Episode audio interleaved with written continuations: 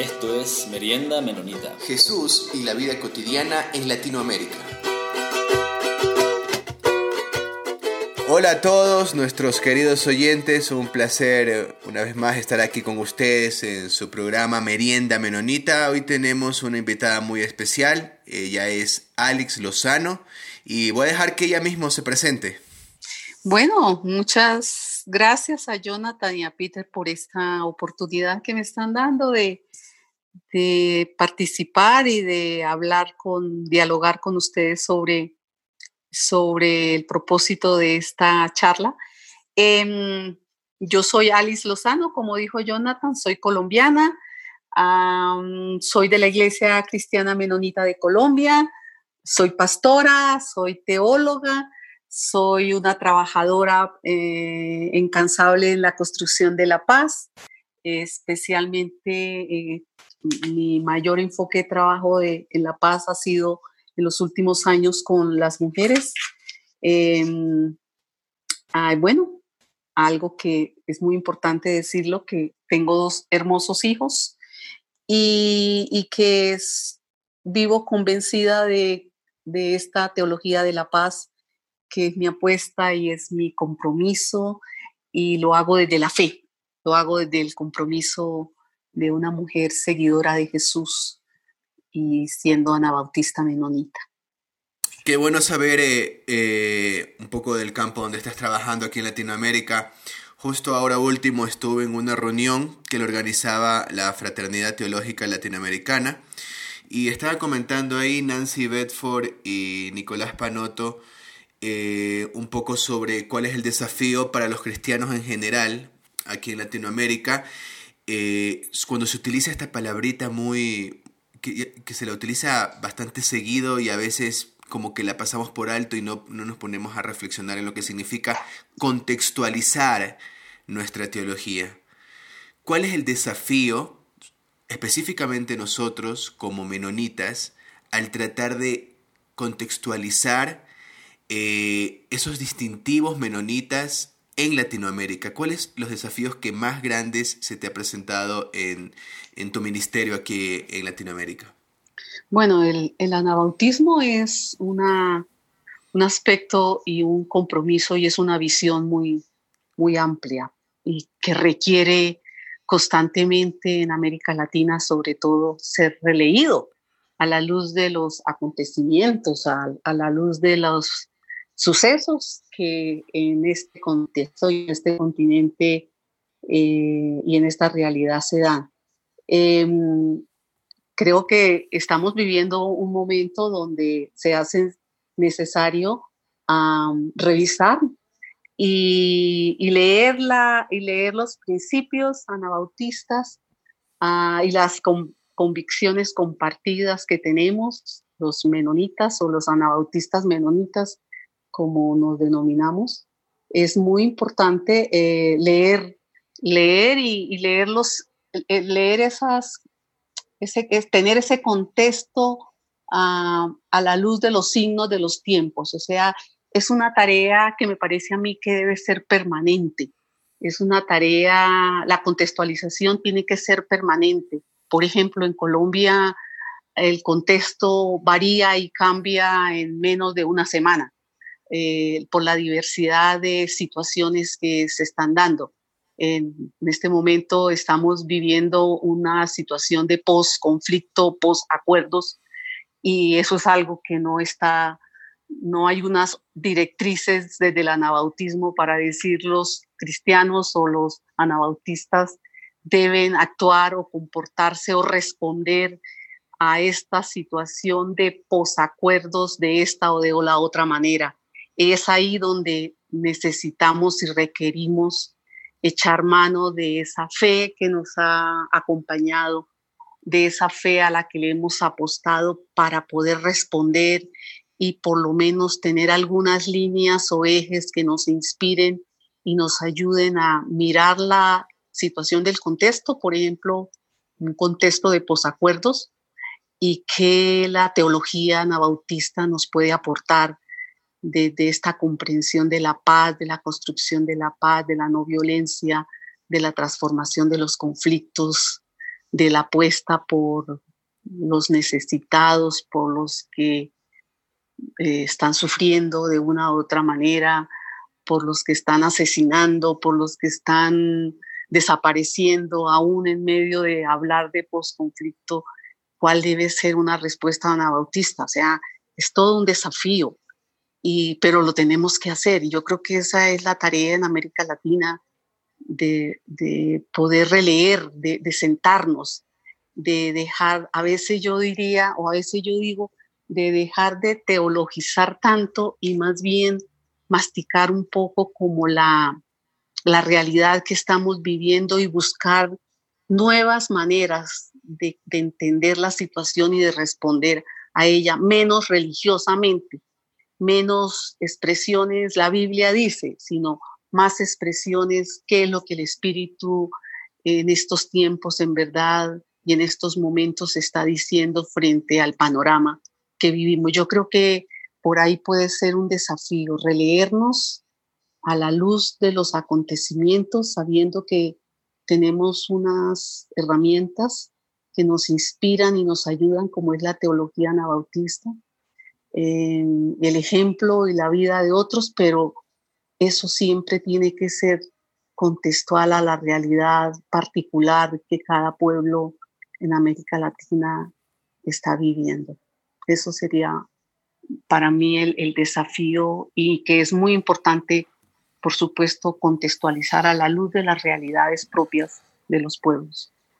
Eh, sobre lo que estabas diciendo, Alex, se me viene a la mente eh, la frase que decía John Sobrino sobre que el teólogo es un animal de realidades. Pero si, si lo que él dice es correcto, ¿por qué entonces es como que hay una diferencia entre lo que estás diciendo, por ejemplo, no tratar tan religiosamente, es como que de alguna manera lo religioso en Latinoamérica y lo teológico en Latinoamérica ha sido encapsulado y como que nos ha venido en fórmulas de otros lados, de otros contextos para ser aplicados acá sin más. Eh, ¿por, qué por, qué, ¿Por qué hacer esa diferencia entre lo religioso y lo teológico en contraposición con ese sentir el dolor del pueblo y lograr leer las realidades? ¿Qué es lo que ha sucedido en ese sentido en el cristianismo aquí, en general, no solamente dentro de nuestras denominaciones, sino en general? Yo creo que lo, lo, el tema de lo religioso, cuando digo lo religioso, son los, los lemas, los, los, las pequeñas frases que a veces extractamos de este mundo religioso donde, donde parece que lo religioso es estático y no hay nada más que hacer, porque la expresión que se usa, por ejemplo, en nuestros pueblos, generalmente es, la Biblia lo dice, pero la Biblia lo dice de una manera literal pero la gente o el mundo de las iglesias mayormente no se toma la molestia de masticar el texto y de indagar en verdad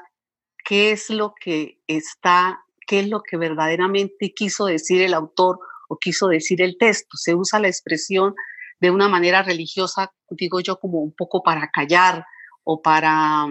o para, o para no discutir. Por ejemplo, en Colombia, en Colombia, cuando hablo de, lo religioso, yo tuvimos una experiencia previo a los diálogos, de, previo a la firma de los acuerdos, donde el país hizo un plebiscito, plebiscito por la paz. Entonces le pregunta al pueblo colombiano si mm, eh, estoy reduciendo la pregunta, si el pueblo colombiano quiere la paz eh, antes de firmar los acuerdos con las FARC y eh, con este grupo guerrillero. Y la iglesia, la, mayoría de las iglesias, no todas las iglesias, por supuesto, la mayoría de las iglesias votó diciendo que no. Entonces es, es contradictorio y, tienen sus, y tenían sus argumentos para decir que no. Uno, que ese acuerdo de paz eh, iba a provocar una cuestión de, de silencio frente a las maldades que habían cometido los otros. Em, que ese acuerdo de paz hablaba de la ideología de género, que esos acuerdos, o sea, una cantidad de cosas eh, tocadas o permeadas por lo religioso sin mucha análisis ni mucha certeza de lo que se estaba en verdad comprometiendo. La gran pregunta que uno se hacía entonces, ¿de qué nos ha valido en Colombia tener grandes jornadas de oración por la paz? ¿De qué nos ha valido los, eh, las grandes vigilias por la paz en los centros simbólicos en este país cuando, cuando le, le piden al pueblo que haga una decisión, una elección por votar a favor de la paz, entonces el pueblo dice que no. Entonces uno dice, a ver, aquí hay algo, aquí hay algo que no es muy claro, aquí hay algo que todavía las personas se siguen aferrando más al imaginario de que un grupo de esta población merece ser castigado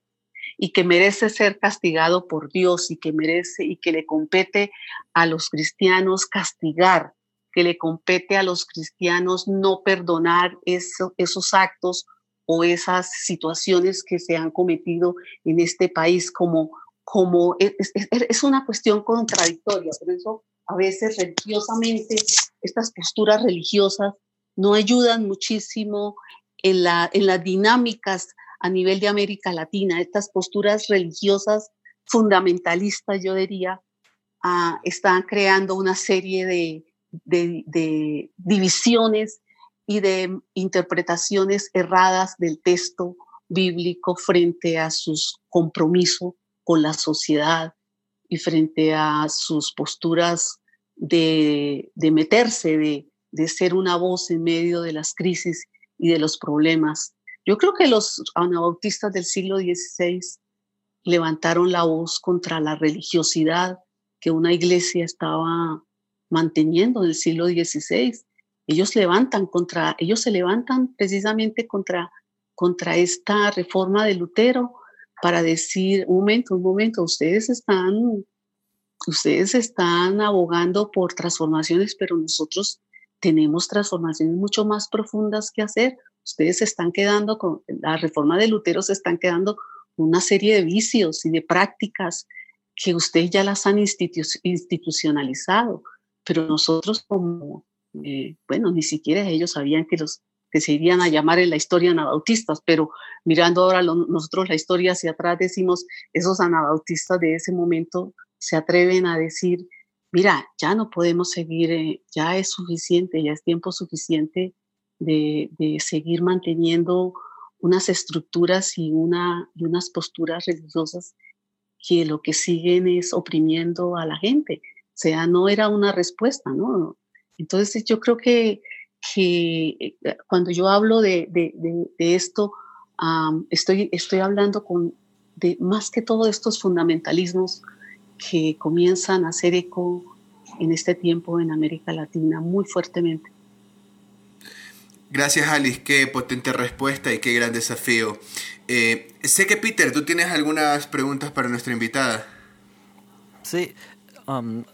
Alex, quería, entonces, has hablado algo de, de, este, de la respuesta, de respuesta que puede tener al anabautismo en esta época de, de post-conflicto en, Colombia, pero quería saber si nos podría comentar algo sobre la, la respuesta que la iglesia menonita tenía um, o ha tenido en Colombia durante el, la, época de, del conflicto um, en Colombia. Mira, eh, Peter, yo creo que eh, respecto a la pregunta anterior, ustedes hablaban del tema del contexto. Colombia ah, es, es, un contexto tan, tiene un contexto y una historia y una cuestión tan diversa y difícil de manejar que yo puedo extenderme demasiado tiempo en esto, pero voy a procurar tratar de responder esa pregunta de cuál ha sido la presencia de la iglesia menonita en este contexto que nosotros llamamos conflicto interno armado. Em, la iglesia menonita en Colombia tiene aproximadamente, está haciendo presencia aproximadamente hace como unos 74 años. Eh, eso quiere decir que a la par de, de, de, la presencia, de la llegada de los misioneros, que fueron una pareja y dos mujeres, interesante, eh, en el año 1945 fueron la llegada, mientras ellos, mientras esta a luz de misioneros está llegando a América Latina, en este caso particular Colombia, que llegan estos misioneros a, a Colombia,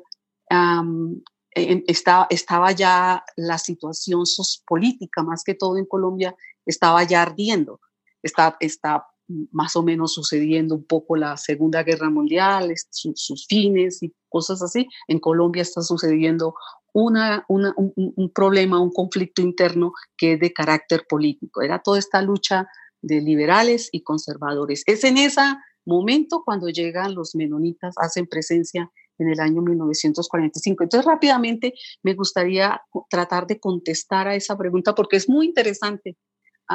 cómo la iglesia ha tenido, cómo la iglesia en diferentes momentos contextuales históricos ha hecho lo que ha creído que debía hacer, que me parece que es importante eso. Por ejemplo, en, ese, en esa época, la iglesia cuando llegó, llegó no con un ambiente de campañas evangelísticas ni conversión en las grandes ciudades, no, ellos leyeron el momento porque se dieron cuenta que en Colombia había un sector de la población que estaba siendo discriminado, que era discriminado por su condición de ser protestante o evangélico, pero también que estaba siendo en ese momento excluido por su condición de salud. Yo no sé si tú has oído aquí en Colombia y en, el mundo, el problema del mal de Hansen era considerado una cosa contagiosa o la lepra, una cuestión que ya con los años siguientes eso se descubrió que la lepra no es contagiosa. Entonces, estos menonitas en el año 1945 decidieron en una zona rural en el país que se llama Cachipay, un pueblo, allí construir o tener la primera experiencia que era una escuela, pero esa escuela tenía un propósito, era para niños. ¿Y qué tipo de niños estos menonitas eh, se inspiraron y, y, sintieron que era una manera de responder a una situación contextual? Eran niños hijos de esos enfermos de lepra. A esos enfermos de lepra en mi país eran llevados, fueron excluidos eh, a un sector en un pueblo aquí, en otro lugar. Ellos eh, estaban allá recluidos, nadie los podía visitar, a sus hijos sanos se los quitaban y eran llevados a los padres, familiares. Pero este, esta escuela o estos menonitas deciden acoger a los niños sanos de esos padres enfermos en esa escuela rural para que pudieran tener una educación básica primaria mínima. A esa escuela también llegaban, como era una zona rural, en esa escuela también llegaban los hijos de los jornaleros y también llegaban los hijos desplazados del país. El problema del desplazamiento en, en este país tiene toda una historia generacional. Entonces, a ese pueblito también llegaban los hijos de los desplazados por la violencia en el país, pero también a esa escuela llegaban los niños, niños y niñas, hijas de evangélicos que no podían estudiar en las escuelas eh, públicas porque eran escuelas católicas. Y eh, como eh, en la época de la violencia en Colombia, los, el, Partido Conservador era identificado con la Iglesia Católica, el Partido Liberal era identificado con la Iglesia Protestante o Evangélica. O sea que los niños hijos de evangélicos muy difícilmente podían ir a la escuela pública podían ir a la escuela privada siempre y cuando aceptaran las, pero, la, pero, los, pero los hijos de padres pobres pues no podían enviar a sus hijos a la escuela privada porque eso significaba una cuestión económica. Entonces fíjense ustedes cómo estos primeros misioneros leen la situación y responden en ese momento en medio de esta tensión y lucha política entre liberales y conservadores, eh, cómo logran ellos Em, sin mucha anabautismo en su cabeza, sin mucha filosofía, ni teoría, ni teología sobre la paz, sobre nada de eso, sobre no violencia, nada, nada. Ellos no llegaron, ellos no fueron eh, expertos o no, fueron, no llegaron con ese discurso, pero ellos llegaron con una conciencia de que su labor y su trabajo era poder responder a unas necesidades específicas en medio de un contexto de un país como eso. Ese es un primer momento y estoy tratando de, ser muy breve para, que nos, para aprovechar bien el tiempo. Hay un segundo momento en la historia de la iglesia menonita, que eso, este primer momento que narré más o menos es como 1945, como a 1959. Y hay un segundo momento de la iglesia que es más o menos 1961, 62, 63, es cuando se fortalece en el país todo este tema guerrillero La, la, guerrilla más antigua del país, del mundo, es la, ha sido la FARC. Y la FARC nace en más o menos entre los años 61, 62, 63. Y ahí está, ya está la iglesia menonita en Colombia. Y toda esta cuestión, mientras, mientras esto sucedía de, la, de las guerrillas, pues se levantaron varias guerrillas, la iglesia menonita entonces estaba como en su tiempo de expansión, de crecimiento, de, todo este tema de desarrollo comunitario. Era, era, era, el enfoque de la iglesia el tema del desarrollo comunitario. Cuando estoy hablando del desarrollo comunitario, estoy hablando de temas que ellos traían en relación con lo económico, como en procurar la mejor salud de la gente empobrecida, como procurar una mejor educación, como ayudar a organizar a las comunidades la Iglesia nació en comunidades rurales, como ayudar a organizar a las comunidades rurales en lo social, como a combatir, ayudarle a pensar a la gente, sobre todo como ayudarles a combatir esta inercia social y civil de que, de que yo no soy parte de la solución, sino que yo soy parte de la solución, que la iglesia y, y, las comunidades y el pueblo tiene que ser parte de la solución de un país en crisis. Entonces, a la par que se van levantando las guerrillas, la iglesia menonita también está ahí presente tratando de entender eh, tratando de entender este conflicto que comenzaba a tomar, este conflicto armado que comenzaba a tomar formas. Y también pues todos los, eh, todas, las, todas las crisis que vivió la iglesia, haciendo lo que tenía que hacer con la población empobrecida y más necesitada, pero a la vez procurando tener una presencia más en las ciudades capitales, la iglesia menonita procurando más hacer presencia en lugares, ah, no, no vinculada con nada ni político, ni con activismo, ni con discursos sobre paz. Estoy hablando de eso. Ya a, partir de ahí nace en, Colombia una institución que todavía permanece que se llama Mincoldes, Mencoldes es una, es una agencia para el desarrollo creada por, por, supuesto con apoyo del extranjero, pero luego ahorita en este momento es una organización que está bajo la cobertura de menonitas y de hermanos menonitas eh, y su trabajo en Bogotá, en Ibagué, en Soacha, en diferentes zonas y sitios del país eh, de alto riesgo allí ha hecho presencia Mencoldes con su filosofía del desarrollo. Lógicamente entenderás que todo este tema del desarrollo con los años se ha ido transformando, porque si bien es cierto el desarrollo fue la bandera en su momento de algunos grupos, pues en, Colombia también, leyendo el contexto y la realidad, también tuvo su propia cara y su propio rostro. Bueno, hay luego un tercer momento como la iglesia entiende cuál es su papel en medio de la situación y de ahí hasta acá voy a tratar de traer eso. Eso arranca en la década de los 80. En la década de los 80 y frente a, a, todo este movimiento de cuál es la responsabilidad social que debe tener la iglesia frente a las innumerables situaciones de tipo social, político, económico, la iglesia se hace una pregunta, comienza a hacerse una pregunta entre el liderazgo. Esa pregunta era, pues cuál es el papel, cuál es el quehacer o cuál debe ser el quehacer de la iglesia en un contexto de violencia, porque ya comienza con la presencia guerrillera, la muerte de, de tanta gente, eh, la iglesia comienza a preguntarse, carambas, ¿cuál debe ser la postura o la apuesta de una iglesia? ¿Cuál debe ser el quehacer de una iglesia frente a un contexto de tanta violencia, de tanta muerte, de tanta ignominia?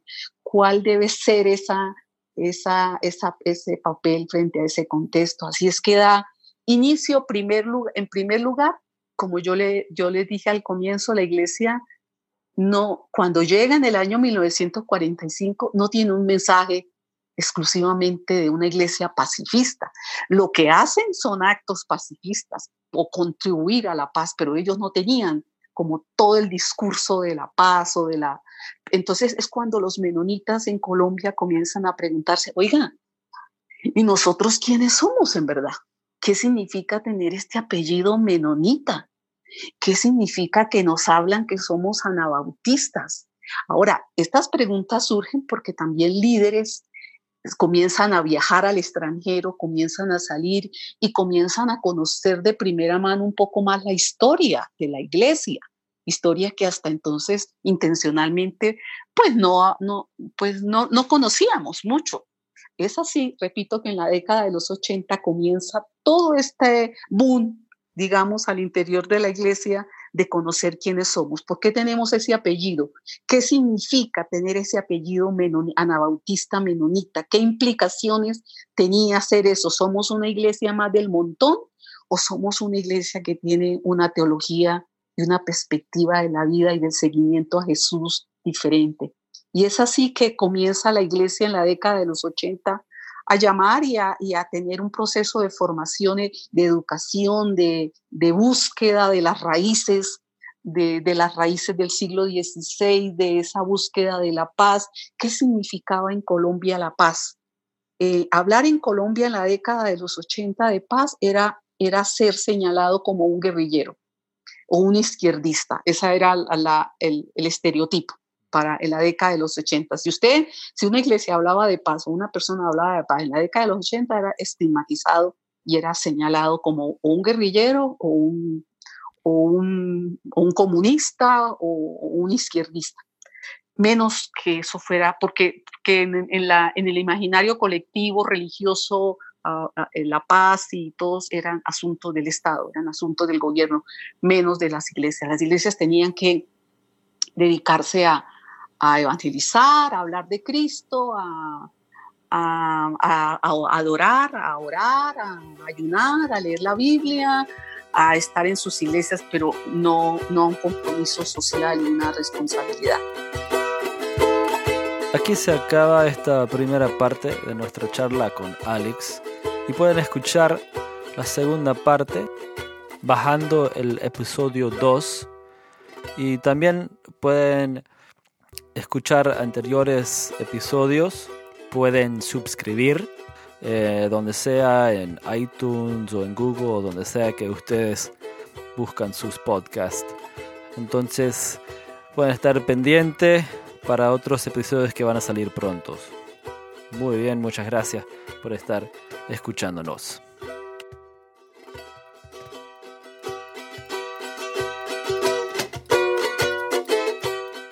Gracias por escucharnos. Esto fue Merienda Menonita.